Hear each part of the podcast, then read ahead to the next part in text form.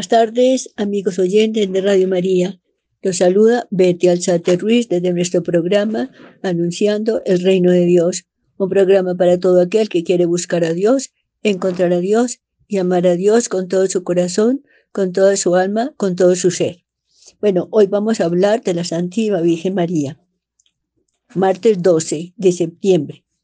La devoción al nombre de María nació en la Edad Media junto con la del nombre de Jesús. La fiesta litúrgica fue introducida en toda la Iglesia occidental por el Beato Inocencio XI, después de la victoria sobre los turcos en Viena, que tuvo lugar el 12 de septiembre de 1683. Tengamos en cuenta 12 de septiembre. El nombre en la Biblia indica la identidad y la misión de una persona. Ahora bien, si el nombre de María es de origen egipcio, como aseguran algunos expertos, contiene la raíz del verbo amar. De esta manera la Virgen María sería la amada en la que no hay defecto, la llena de gracia, como la llama el ángel Gabriel, Lucas 1.28. María es, por tanto, la imagen y las primicias de la iglesia, la esposa que la gracia de Dios ha transformado. Según otra interpretación, el nombre de María derivaría de Morek, maestra, señora en hebreo, y Yam, Mar, como María Miriam, la hermana de Moisés, fue maestra de las mujeres judías en el paso del Mar Rojo y maestra en el canto de victoria. Así María es la maestra y señora del mar de este siglo que nos hace cruzar llevarnos al cielo. San Ambrosio. Este paralelo tipológico entre María, hermana de Moisés, y María, Madre de Dios, es retomado por San Agustín que llama a María Gimpanistria Nostra, la mujer tamborilera. María, la hermana de Moisés, es llamada tamborilera porque tocaba la bandereta en acción de gracias tras el paso del pueblo de Israel por el Mar Rojo. María Santísima es la inopisistra nostra de los cristianos, pues con el canto del Magnificat anuncia la misericordia de Dios, su fidelidad y el cumplimiento de sus promesas. Bueno, vamos a hablar un poquito más sobre la Santísima Virgen María. Hay una secuencia de la Virgen de los Dolores que dice, Hame contigo llorar y de veras lastimar de sus penas mientras vivo, porque acompañar deseo en la cruz donde le veo tu, tu corazón compasivo. Virgen de Vírgenes Santas, llore ya con ansias tantas que el llanto dulce me sea, porque su pasión y muerte tenga en mi alma de suerte que siempre sus penas vea. Haz que su cruz me enamore y que en ella viva y more de mi fe y amor indicio, porque me inflame y encienda y contigo me defienda en el día de juicio. Haz que me ampare la muerte de Cristo, cuando en tan fuerte trance vida y alma estén, porque cuando quede en calma el cuerpo vaya mi alma a, tu, a su eterna gloria. Amén. Bueno, entonces, Ahora, ¿qué seguimos? Entonces, con el Santísimo Nombre de María. Entonces, la devoción del nombre de María nació en la Edad Media. Ya dijimos que nació en la Edad Media. Ya dijimos todo lo que ya se dijo sobre el Santísimo Nombre de María hoy 12 de septiembre. Ahora vamos a hablar de la alegría. La alegría también es una virtud humana muy importante, muy importante porque las virtudes humanas son la base de las demás virtudes. Mencionemos algunas de esas virtudes. La alegría, de la que estamos, estamos hablando hoy, la sinceridad, la nobleza, la generosidad, el orden, la serenidad, la cordialidad y la magnanimidad. Hay virtudes sobrenaturales o teologales. Podemos decir que son la fe, la esperanza y la caridad o el amor y las virtudes cardinales son prudencia, justicia, fortaleza y templanza. Y vamos a hablar entonces de una virtud muy importante, la alegría. Se define como un estado del alma que rebosa de dicha. La alegría es muy importante porque influye en los demás. hay dos clases de alegría, una alegría natural y una alegría sobrenatural. La alegría natural es la que vive cualquier persona se manifiesta casi siempre en, simpatía, ánimo, coraje para todo. Algunos creen que ser feliz es hacer lo que nos gusta, deporte, nadar, jugar, golf, leer, pintar. Eso es bueno y si nos, si nos gusta hacer es bueno y noble, adelante. Pero para otros ser feliz es rumba, droga, prostitución. Eso ya no es tan bueno. Hay que tener muy claro que esa felicidad se acaba cuando se acaba la rumba. Hay una alegría sobrenatural que es la que, la que perdura, anida en el corazón profundamente, radica y sale de Dios. Es la iglesia, es la alegría de los santos ángeles, es la alegría de los santos. La alegría sobrenatural es luz que irradia e ilumina a todos. Buscar a Dios es buscar la verdadera alegría. Busca más a Dios entonces. La alegría sobrenatural no desaparece con la cruz, ni con la pobreza, ni con el dolor, ni con la dificultad que todos tenemos. Se torna en paz. Por eso muchos santos han muerto cantando o escuchando cantar. A ver, ¿qué les cuento? Eh, yo estuve en España en una época con una hermana mía de la comunidad y fuimos a un monasterio donde estaban varias colombianas, tres colombianas. Una de ellas había sufrido un accidente y me contaron que ella pedía música, que le pusieran música. Estaba en la cama, no se podía mover, pero ella con la música seguía ahí feliz de la vida, amando al Señor y cumpliendo su deber de amar a Dios. Bueno, entonces buscar a Dios es buscar la verdadera alegría, busca a Dios. Bueno, influye también muchos santos, entonces han, han muerto cantando. La alegría entonces es muy importante en la vida de familia también las flores, la música, la armonía entre todos. Influye mucho en el carácter de los niños, en la forma de ser de los niños. Una familia donde hay paz y alegría tendrán niños sanos, inteligentes, seguros con personalidad propia. Entonces seamos instrumentos de paz y alegría, amables oyentes. No entrando en chismes ni con nadie, no haciendo mal a nadie, no hablando mal de nadie, siendo prudentes en el hablar y en el actuar, escogiendo siempre el camino del bien. ¿Qué puede traernos alegría a nuestro corazón? Preguntémonos cada uno de nosotros, mientras veamos algunos medios. Primero la oración, el encuentro con Dios cara a cara, sin anonimato, con verdadera sinceridad. Buscar a Dios en la soledad de tu vida. Allá en el fondo del corazón, ahí quédate y busca hablar con Dios. Cuéntale todas tus cosas, Escucha sus palabras y consejos. Háblale como le hablas al mejor de los amigos. Luego tenemos también la seguridad y la generosidad y la entrega a los demás.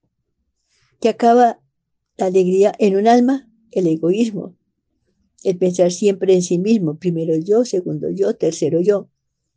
Ese yo acaba la alegría. Piensa en el tú y verás cómo todo se cambia entrega a los demás, generosidad. Hacer felices a los demás, eso trae alegría. Ve sonreír a un niño porque lo has hecho feliz, te hace doblemente feliz a ti. Ejemplo, vamos a ver, otro, vive, segundo, tercero, vivir en función de Dios y de los demás saliendo de nosotros mismos es un antídoto contra la tristeza. Cuarto, los sacramentos, especialmente la confesión frecuente, que es llamada fuente privilegiada de santidad y paz. Cuando preparamos bien la confesión y somos sinceros, hasta los tuétanos, esa confesión sí que es fuente de alegría. Una alegría sobrenatural, incomparable. Sin exagerar, hasta vernos, hasta vemos todo de otro color.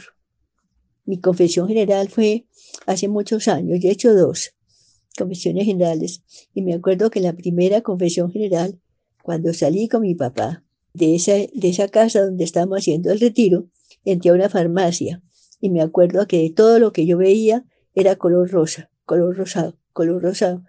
Y yo decía, ¿pero por qué? Con, con, color rosado. Y cuando salí de la farmacia me di cuenta que todo era normal.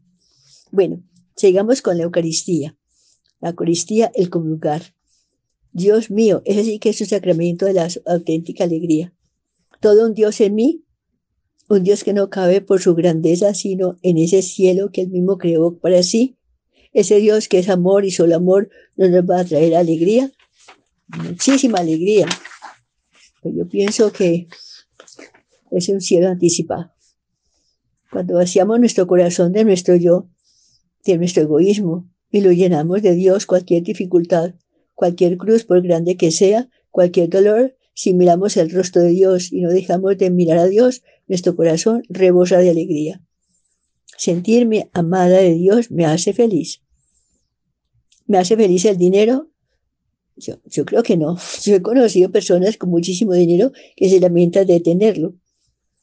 Piensa en una familia colombiana considerada una de las siete familias más ricas de Colombia y con pronóstico mortal, el secuestro. Por eso el, jardinero, el chofer, el cocinero, el pintor, que nunca faltaban, eran escoltas. ¿Y saben qué pasó?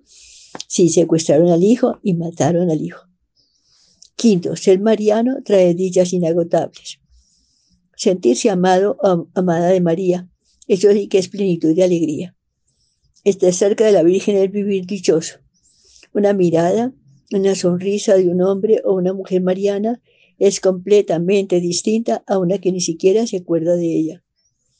¿Qué tendrán la voz y las palabras de María que generan una felicidad siempre nueva? Son como música divina que penetra hasta lo más hondo del alma, llenándola de paz y de amor. El Santo Rosario es causa de nuestra alegría, ese Santo Rosario que hemos hablado tanto en este programa, el Santo Rosario, es la salvación nuestra. Porque María hemos de considerarla siempre, como dice la letanía de lauretanas, es puerta del cielo, llano cheli. Rezar también es magnífica, es causa de nuestra alegría. Cantar la salve o rezar la salve es llenar con nuestras voces donde estemos y donde estemos, pasemos de alegría, pasemos de alegría verdadera. No es lo mismo estar con la Virgen que sin ella. No es lo mismo rezar el rosario que no rezarlo. Imposible. Por eso recemos el rosario todos los días. No es lo mismo una casa con imágenes de la Virgen que sin ella. También se nota mucho, se nota mucho el lugar y la casa donde hay imágenes de la Virgen. Cuando yo cuelgo un cuadro de la Virgen en mi casa, me decía una señora, o coloco una estatua o una estatuilla en un rincón tal vez el más escondido de todos, téngalo por seguro que esa imagen de la Virgen no solo me trae alegrías y bendiciones del cielo, sino que es un foco, un foco permanente de la más y maravillosa alegría. Vale la pena poder buscar la alegría a través de nuestra Madre del Cielo. Busquemos la felicidad donde está y no donde no está. Ahora vamos a hablar un poco las siete alegrías de María. Si veneramos estas alegrías, la Virgen nos ayudará en la hora de nuestra muerte y nos recomendará ante Jesús. 2. Alégrate María, porque como alegra y alumbra el sol a todo el mundo, así está lleno de alegría todo el cielo con tu presencia amorosa. 3. Alégrate María, porque todo el ejército celestial te reconoce y te venera como Madre del Rey Eterno. Cuarto, alégrate María, porque la voluntad de Dios está unida a la tuya tanto que todo lo que te complace, la Santísima te concede con gracia inefable. 5. Alégrate María porque eres la más cercana de la Santísima Trinidad. 6. Alégrate María porque todos los que te sirven en este mundo reciben su recompensa según tu complacencia. No olvidemos eso. Alégrate María porque todos los que te sirven en este mundo reciben su recompensa. Todos los que amamos a la Santísima Virgen María. Todos los que rezamos el Santo Rosario. Bueno, siete, de María porque tú sabes que la plenitud de tu gloria nunca se disminuye en toda la eternidad. Amén. Vamos a un corte musical para continuar con este programa tan especial de la alegría que estamos diciendo hoy.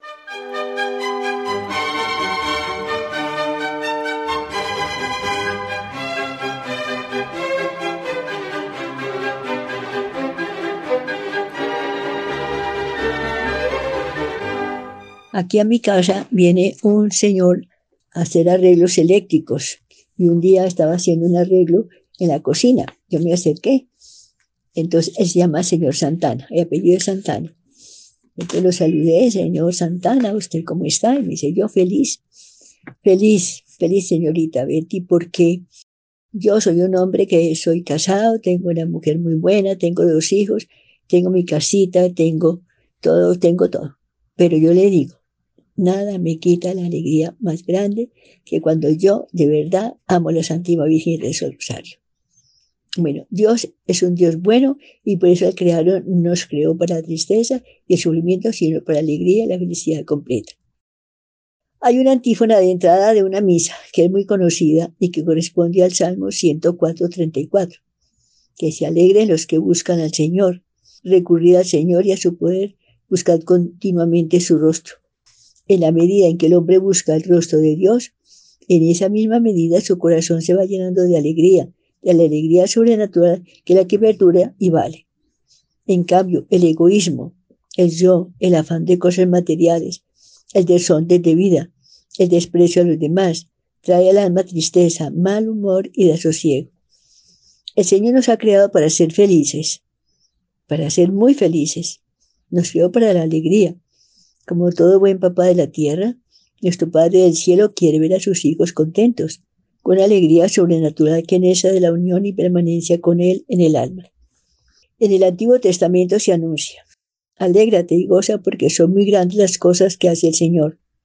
Alegraos y gozad, hijos de Sión, en el Señor vuestro Dios, que os dará la lluvia a su tiempo y hará descender sobre nosotros la temprana y la tardía otras veces. Joel 2, 23. La alegría es un don que hace mucho bien y atrae las almas. La alegría es la primera condición para el apostolado, para acercar las almas a Dios. Nadie quiere estar con personas tristes y negativas. En cambio, todos queremos estar con personas alegres, positivas y contentas, hasta con las pequeñas y bobadas más grandes. Esto en Manizales hace muchos años. Allá había una familia que tenía cuatro hijos y, cuatro, y tres de ellos estaban en sillas de ruedas. Ella se llama Margarita también. Y yo recuerdo que esa persona en la silla de ruedas nos daba ejemplo a todos y en los colegios, porque la llevaban a los colegios Iba al teatro también. El teatro eran tres sillas, tres sillas que el chofer entraba y los ponía en el primer, el primer lugar cuando había un concierto, había cine. Bueno, todo eso de verdad que era, esa persona era un ejemplo de alegría sobrenatural maravillosa y natural también. Tejía también, aunque tenía manitos ya no, no podían porque estaban todas torcidas. Bueno, sigamos hablando de la alegría, porque la tristeza no se origina por dificultades o sufrimientos, sino por perder la visión de Dios. El miedo a ciertas circunstancias produce tristeza cuando se pierde la visión de Dios y la confianza en Dios. La confianza en Dios es una de las fuentes de alegría. Podemos tener y vamos a encontrarnos con dificultades, eso lo sabemos, porque no es el discípulo más que el maestro. Pero si confiamos en Dios, la alegría permanece en nuestro corazón. Otra fuente de alegría es la filiación divina, el sentirnos hijos de Dios. Yo soy hijo de Dios, pensemos cada uno de nosotros.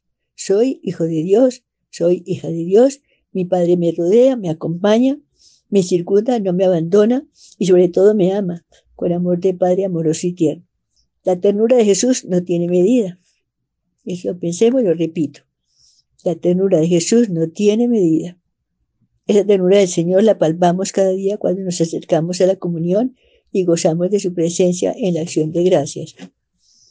La confesión es llamada también sacramento de la alegría, porque el pecado no solo nos saca del camino, sino también nos nubla la visión de Dios y nos da la tristeza. Esa es la que produce tristeza, el pecado. La absolución de nuestros pecados Ego te absorbo, abre la puerta al alma para que una nueva alegría en la vida de nosotros. A ver, en la primera confesión, una experiencia personal. Después de mi primera confesión, como dije antes, yo caminaba por como entre nubes y veía todo color de rosa. Después de esta alegría del primer momento, el corazón se dispone a amar a Dios con todo el alma y con todo su ser. Bueno, esto significa que la alegría es el primer efecto del amor de Dios vamos a ver otra fuente de alegría en nuestra vida, en la Eucaristía cada mañana. Acostumbrémonos a ella. Renovemos nuestro amor a Dios cada día en esa bellísima Eucaristía. El silencio mayor es para eso. ¿Qué es el silencio mayor? Un silencio que hacemos por la noche para preparar la Eucaristía y la misa del día siguiente, para preparar nuestro corazón a esa renovación del amor a Dios que Él espera de cada uno de nosotros. Señor, que yo te ame más y más cada día. Una, una ejaculatoria que te dará mucha alegría. Repito, Señor, que yo te ame más y más cada día. Señor, que yo te ame más y más cada día. Cuando trabajamos con responsabilidad, con perfección, nosotros podemos hacer muchas cosas, hacer si cuando trabajamos siempre con, con, con esa ejaculatoria, Señor, que yo te ame más y más cada día. Bueno, la verdad es fuente de alegría también. La pureza de corazón, la que no critica, la que no envidia y vive en función del Señor. Y no está a la casa de los defectos de los demás, sino en la casa de sus propias debilidades y defectos. Esa vivirá alegremente, permanentemente. La simplicidad de corazón, la alegría y también la humildad. Las personas humildes son más, más alegres que todas, porque no piensan en sí, sino en los demás. Lo suyo no cuenta, cuenta lo de los demás. Y la más bella alegría la encontramos en quién? En María, nuestra Madre del Cielo.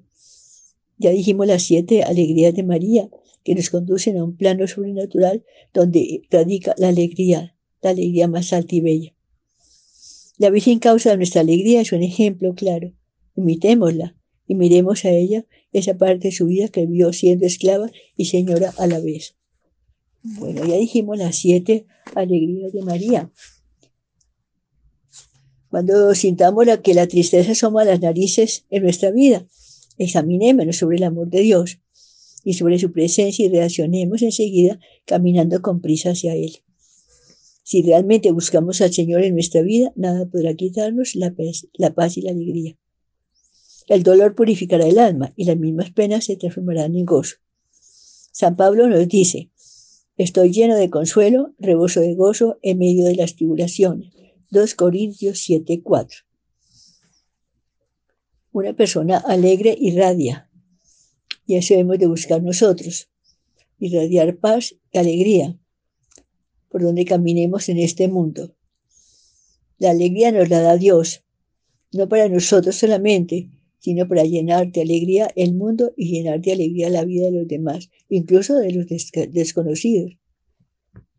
Bueno, tratemos de llenar de alegría nuestras casas, que se traduce muy seguramente en flores, limpieza, en orden, en luz, en aire, en cosas lindas y bien presentadas, mesas bien puestas, bandejas limpias, buena música, menús variados y sanos. un hogar alegre es un imán para todos en la casa lo único que quieren es llegar pronto a ella porque allí encuentran la paz y la alegría que el mundo da. Ahora, vamos a ver un poquito más sobre lo que significa esa alegría. La alegría en la familia. ¿Qué nos produce alegría? El ver a papá que llega feliz de su trabajo. Ver que la mamá en la casa tiene todo listo para los que llegan de la oficina o de la universidad o del colegio ver que la hermana mayor tiene un buen trabajo y con lo que gana ayuda al sostenimiento de la familia. Visitar a los abuelos y hacerlos felices a ellos también. Celebrar las fiestas propias del tiempo, los cumpleaños de papá de mamá y de uno de los hijos, miembros de familia. Aprovechar los días de descanso no solo para ver todo el día televisión o salir a jugar fútbol con, con los demás o irse con los amigos todo el día para charlar con ellos. Aprovechar esos días para arreglar el cuarto, ordenar los libros, o ir a la cocina y preparar un buen plato para que mamá descanse un rato. Si eso hacemos, la mamá y el papá y todos en la casa estarían felices. No ser felices aisladas, que cada uno ande por su lado. Imposible, así es. Así destruimos la vida de familia. Entonces vamos a ver los santos que se distinguieron por su alegría. En primer lugar, don Bosco. Para conquistar tantos niños, lo más difícil de esa época y antes de su muerte quedaron seis mil sacerdotes en su comunidad. El arma de don Bosco, ¿cuál fue? La alegría. Y fundó una asociación de la alegría.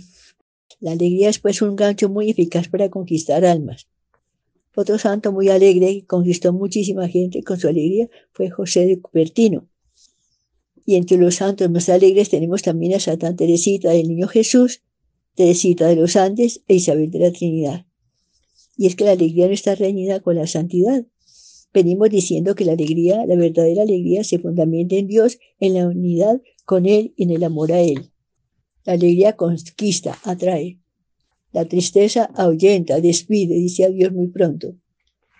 Si nos falta alegría, pidámosle al ángel de la alegría que nos regale esa virtud. Pidámosle al ángel de la alegría, al ángel de la, alegría, que hay muchos ángeles de alegría. Yo imagino que todos están llenos de alegría porque están siempre viendo el rostro de Dios. Pidámosle al ángel de la guarda que nos colme de alegría el corazón. Así tenemos asegurado el progreso, la santidad y veremos a nuestro alrededor muchos y muy buenos frutos apostólicos. La alegría debe colmar todo nuestro ser. Dios ha puesto al ángel de, al ángel de la guarda para que dentro de nos dé esa alegría. El ángel de la guarda nos ayuda con esa alegría.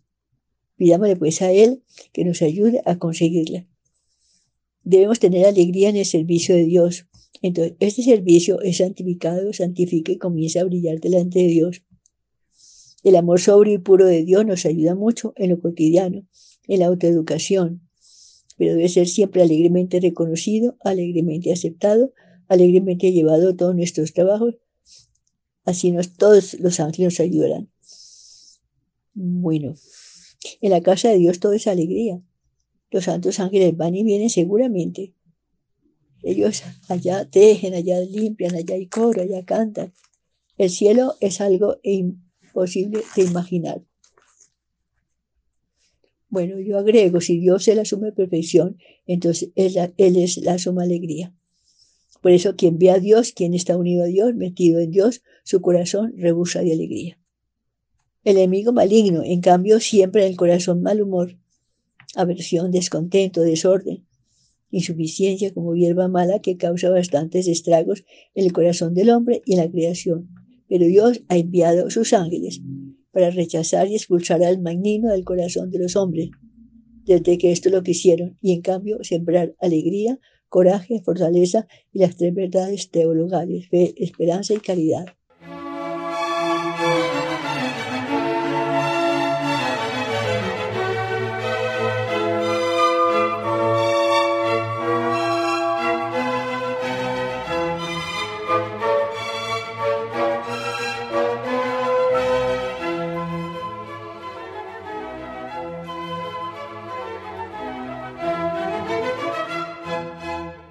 Ahora vamos a ver eh, los santos de, este mes, de este día. Vamos a ver, empecemos, hoy es septiembre 12. Entonces Nuestra Señora, la Señora de las Lajas, tan conocida. En los límites entre Colombia y Ecuador hay un santuario hermosísimo, todos conocemos eso, la mayoría. Maravilla de quienes lo visitamos.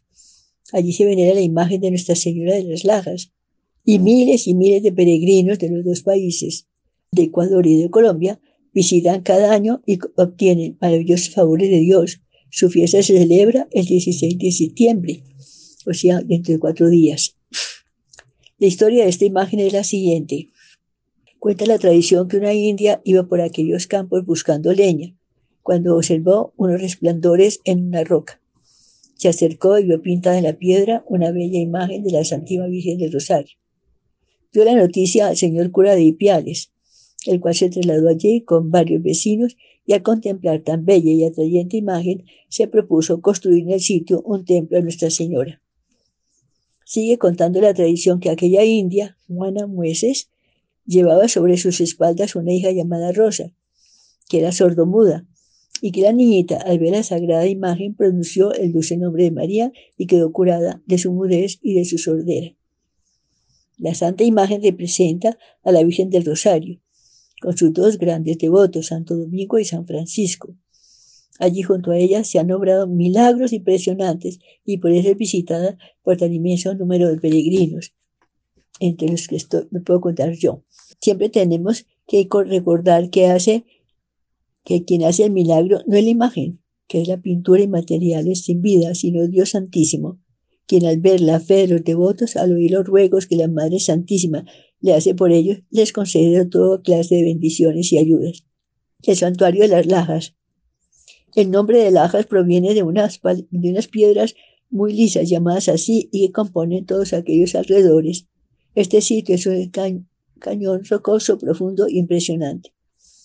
El templo es de estilo gótico y su presencia es imponente y majestuosa, proporcionada la solemne majestuosidad de aquellos impresionantes abismos. Uno de los más populares benefactores del templo de las Lajas fue el ciego Rivera, quien sin luz de sus ojos recorrió campos, pueblos y ciudades, mendigando dineros para comprar materiales con los cuales construirle el santuario a Nuestra Señora. Es el amor a la Madre que nos repara en sacrificio con tal de poder levantarle un templo digno de tan gran benefactora. Le podemos imaginar cómo le habrá recompensado ella en la eternidad. El templo de las Lajas pertenece al verdadero arte. Es una catedral gótica, edificada entre inmensos peñascos. El, el arquitecto Espinosa la construyó con obreros que no sabían nada de construcción labradores campesinos a los cuales él tenía que enseñarles desde el modo como se hace una formaleta hasta la proporción en que hay que mezclar la arena y el cemento. Pero la buena voluntad pudo más que las dificultades que se presentaban y trabajando fueron aprendiendo. Allí el conjunto de luces y sombras es magnífico. Debajo hay una cripta dedicada al Sagrado Corazón, Enfrente hay un puente majestuoso que permite mirar el impresionante abismo de Guaitara. Toda la construcción está de acuerdo con la naturaleza de los alrededores que es de admirable grandeza. La basílica es un armónico conjunto de agujas y flechas que se elevan rasgando el viento, señalándonos el cielo que espera a todos los verdaderos devotos de la Santísima Virgen María. Tres naves con bellísimas columnas que se juntan entre sí en las alturas los arcos con apariencia débil, pero siempre fuertes, sosteniendo el enorme peso. Los rosetones, contrastados caprichosos, la bóveda formando vistosas figuras geométricas de trazos concéntricos. Las ventanales y vitrales de Venecia con lujosa policromía, tiñendo de colores la luz eh, que entra al santuario. El altar, el altar de mármol, costosísimo de Carrara, todo esto hace del santuario de Nuestra Señora de las Lajas una obra magistralmente hermosa que impresiona agradablemente a los peregrinos. En verdad que obispos, sacerdotes, arquitectos, obreros y peregrinos hemos tenido como lema aquella hermosa frase que han repetido y siempre hemos, hemos repetido los buenos amigos de Dios. Para el Señor lo mejor. Y los devotos de la Virgen consideran como dicho para cada uno de aquel mandato de la Santa Biblia, no te presentes al templo con las manos vacías. Qué hermoso es cuando nos presentemos a Jesucristo en el día del juicio para que nos señale nuestro puesto en la eternidad, le podamos oír decir, he oído a mi madre hablar bien de ti. He oído a mi madre hablar bien de ti. La coronación, el 16 de septiembre, entre cuatro días, diría yo, el 16 de septiembre de 1952, excelentísimo señor Nuncio, representante oficial del Sumo Pontífice en Colombia, coronó solemnemente la imagen de Nuestra Señora de las Rajas. Dieciocho obispos y gran número de sacerdotes lo acompañaban. Inmensa cantidad de pueblo ocupaba las, las colinas y los riscos, los estrechos senderos, las terrazas, el interior del templo. Al llegar la solemne procesión de sus pastores, los fieles prorrumpieron en cánticos y vivas que atronaron los espacios provocando el revuelo de millares de palomas que llenaron de inocencia a los abismos. Se leyó el decreto llegado de Roma por medio del cual, en nombre del Santo Padre, se ordenaba coronar solemnemente la milagrosa imagen de la Virgen de las Lajas. Enseguida el señor nuncio de su santidad bendijo la corona del divino niño y la de la Santísima Virgen, hechas en oro purísimo y con pelas preciosas. Su costo ha sido altísimo y se ha conseguido a base de sacrificios de obreros, de obreros fervorosos, de ahorros de campesinos agradecidos, de entusiasmo de sacerdotes de buen corazón, por ejemplo el padre Cadena, que recorrió veredas, pueblos y rancheríos recogiendo lo que la buena gente quisiera dar para la Madre del Celestial, hasta lograr reunir lo que necesitaba. Allí estaban los generosos obsequios de tantas madres piadosas que se desprendieron de sus joyas para demostrar su agradecimiento a la Virgencita de las Lajas, su gran bienhechora. En el momento solemnicio en el que el representante del sumo pontífice colocaba la corona al divino niño, y a su Santísima Madre, miles de personas empezaron a llorar, a llorar de emoción, y como a ver a los obispos venerables y sabios sacerdotes llorando también, conmovidos ante este momento de glorificación para la gran Madre de los colombianos y ecuatorianos. Nuestra Señora de las Lajas, en aquella ocasión vimos llorar a hombres que hacía muchos años que no lloraban. Pupilas que durante años enteros habían contenido sus lágrimas estallaron en llanto emocionado al ver coronada a la Virgen bellísima que tanto ayuda y defiende a sus devotos. Aquel día la mirada de la Virgen parecía descender con más cariño y amabilidad hacia sus devotos, y los que contemplaban la sagrada imagen sentían llenarse de quietud su corazón. Un magnetismo extraordinario parecía, parecía haberse apoderado de todos los presentes y el pueblo se sentía como contagiado de un inmenso y extraordinario amor hacia la Madre de Dios que se quiso hacer presente en aquellos abismos de las lajas. Gozando de la mirada cariñosa de la imagen de la Virgen permanecieron allí centenares de fieles por horas y horas, hasta llegar la noche, desahogados ya sus ansiosos corazones y con el recuerdo grandioso y conmovedor de la solemne coronación de la Virgen de las Lajas, volvieron a sus campos, a sus casas, a sus negocios y oficios, retornando de vez en cuando con su recuerdo y su pensamiento hacia el milagro de la roca, que nunca antes le habían parecido tan glorioso como en aquel día en que en nombre del Santo Padre de Roma fue coronada solemnemente la Virgencita querida de las Lajas. Yo creo que hasta aquí mi programa de hoy. Hablé de alegría, hablé de la Santísima Virgen María, nuestra Madre del Cielo. Bueno, entonces Recen ustedes por mí. Yo rezaré por ustedes también. Lo hago siempre. Dios los bendiga y hasta la próxima semana.